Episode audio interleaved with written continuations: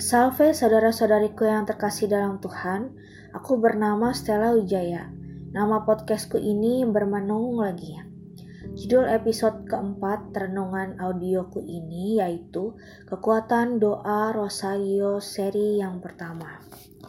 Bacaan diambil dari Lukas 1 ayat 28. Ketika malaikat itu masuk ke rumah Maria, ia berkata, Salam hai engkau yang dikaruniai, Tuhan menyertai engkau. Sharing sedikit tentang mimpi aku. Sore-sore aku pernah latihan paduan suara. Yang melatih itu Pak Hans Putra, teman sekelasku KPKS 28. Ada juga Pak Erwin, Pak Andreas, Bu Uli, dan lain-lain. Teman-teman gabungan angkatan yang lain. Juga ada latihan pada saat itu untuk tugas misa di penerimaan mahasiswa baru. Sudah berlangsung misalnya, ini aku buat dari pengalaman aku beberapa waktu yang lalu ya. Malam harinya setelah aku latihan paduan suara, latihan itu kan yang kedua. Aku dapat mimpi, aku bagikan di sini ya. Dalam mimpi itu aku diminta menggantikan seorang teman untuk mengajar eskul balet anak-anak. Beberapa anak-anak perempuan udah memakai baju balet lengkap dengan sepatunya. Bajunya berwarna pink muda. Rambut mereka juga udah rapih, dicepol gitu. Para orang tua nunggu di depan kelas. Aku sebenarnya merasa kurang siap dalam mengajar balet karena aku kurang mengerti ilmu balet. Lalu aku memutuskan untuk bertanya terlebih dahulu kepada kepala sekolah bahwa eskulnya jadi atau enggak sih nih. Aku bergegas pergi berjalan keluar kelas mencari kepala sekolahnya. Aku menyusuri jalan ke depan, celingak-celingok, nengok kanan kiri, belok-belok jalan. Lalu aku melihat ada seorang perempuan muda. Oh, aku kenal dia. Dia di diri nyata ialah dokter, dokternya Koperi, suamiku. Aku melihat menengadah ke atas. Oh, letak duduknya cukup tinggi ia seperti sedang mengerjakan sesuatu begitu konsen dia tidak melihat aku. Di depan meja kerjanya ada papan nama tidak tertulis namanya tetapi jabatannya yaitu rektor. Aku bingung kok dia di dunia nyata seorang dokter kok di mimpiku rektor ya? Aku sangat mau menyapanya tapi karena letaknya cukup tinggi aku merasa enggan karena Aku merasa begitu respect padanya. Lalu aku beralih jalan menyusuri jalan dengan penasaran.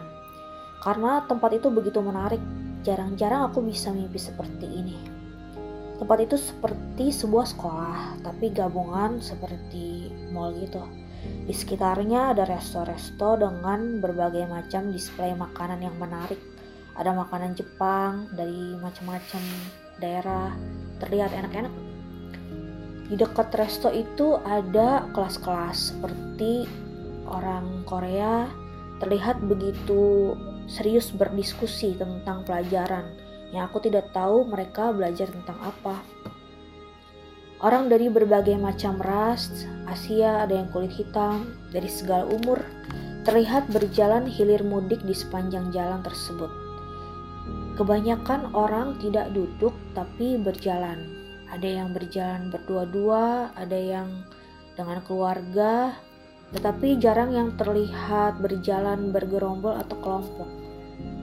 Aku senang sekali berada di sana, tempatnya bagus, dan aku melihat ada titik-titik cahaya, bukan cahaya sih ya, titik-titik emas yang begitu indah di udara. Ada titik-titik cahaya tersebut Lalu aku berjalan semakin jauh, semakin menarik. Tidak kusangka tempat yang seperti mall itu kan ada atapnya. Lalu aku melihat atapnya itu terbuka. Jadi aku menyusuri jalan itu, aku menjumpai daerah outdoor. Begitu atap terbuka, ada angin sejuk yang berhembus. Aku melihat ada sebuah gua Maria. Wah, patungnya besar dan begitu megah. Patung Bunda Maria terlihat memakai baju merah putih. Kerudungnya berwarna merah dengan lis putih. dan baju Bunda Marianya berwarna putih. Kerudung Bunda Maria menutupi sekujur tubuh Bunda Maria tersebut, panjang kerudungnya ya. Di sekitar Gua Maria itu, di atasnya ada burung-burung yang terbang dan hinggap di pohon gitu. Pohon-pohon tanamannya begitu asri yang ditata sedemikian rupa yang daun-daunnya bergoyang ketika dihembus angin. Di dekat Gua Maria itu ada restoran. Restorannya outdoor juga, ada tempat-tempat duduknya. Lalu aku sangat amat ingin berdoa di Gua Maria itu. Dorongan aku untuk berdoa di Gua Maria begitu besar. Tapi aku bingung, aku mau berdoa atau mau makan dulu karena perutku begitu lapar. Aku bingung mau doa atau makan. Lalu aku memutuskan untuk makan dulu sebentar deh lalu aku berdoa ya. Di Gua Maria itu terlihat lebih sepi dibandingkan dengan tempat yang lain. Ada hanya beberapa orang yang berdiri untuk berdoa dengan serius. Tiba-tiba ketika aku duduk uh, sedang memesan makanan di resto dekat Gua Maria itu, aku melihat di televisi mentalku gambar seorang dekat yang begitu ku kasihi. Aku bingung dan berpikir, kok selama ini aku jalan ke mana-mana sendirian, aku makan di sini sendirian, dia ke mana, orang yang ku kasih ini ke mana. Lalu aku tiba-tiba merasa begitu sedih perasaan percikan sedih yang kurasakan sampai aku mendadak terisak menangis lalu aku terbangun aku sadar lagi ke dunia nyata. Aku pun tahu bahwa hal itu hanya mimpi. Aku menarik pembelajaran bahwa kebanyakan orang mungkin berjalan banyak dengan yang maksud tujuan masing-masing. Ada yang mengejar pendidikan, ada yang lebih asik jalan-jalan dan bersenang-senang dalam jalurnya masing-masing. Aku pun sadar bahwa hidup ini hanya sementara. Apakah kita sudah mengolah kehidupan rohani kita bukan hanya hidup untuk kepentingan diri sendiri?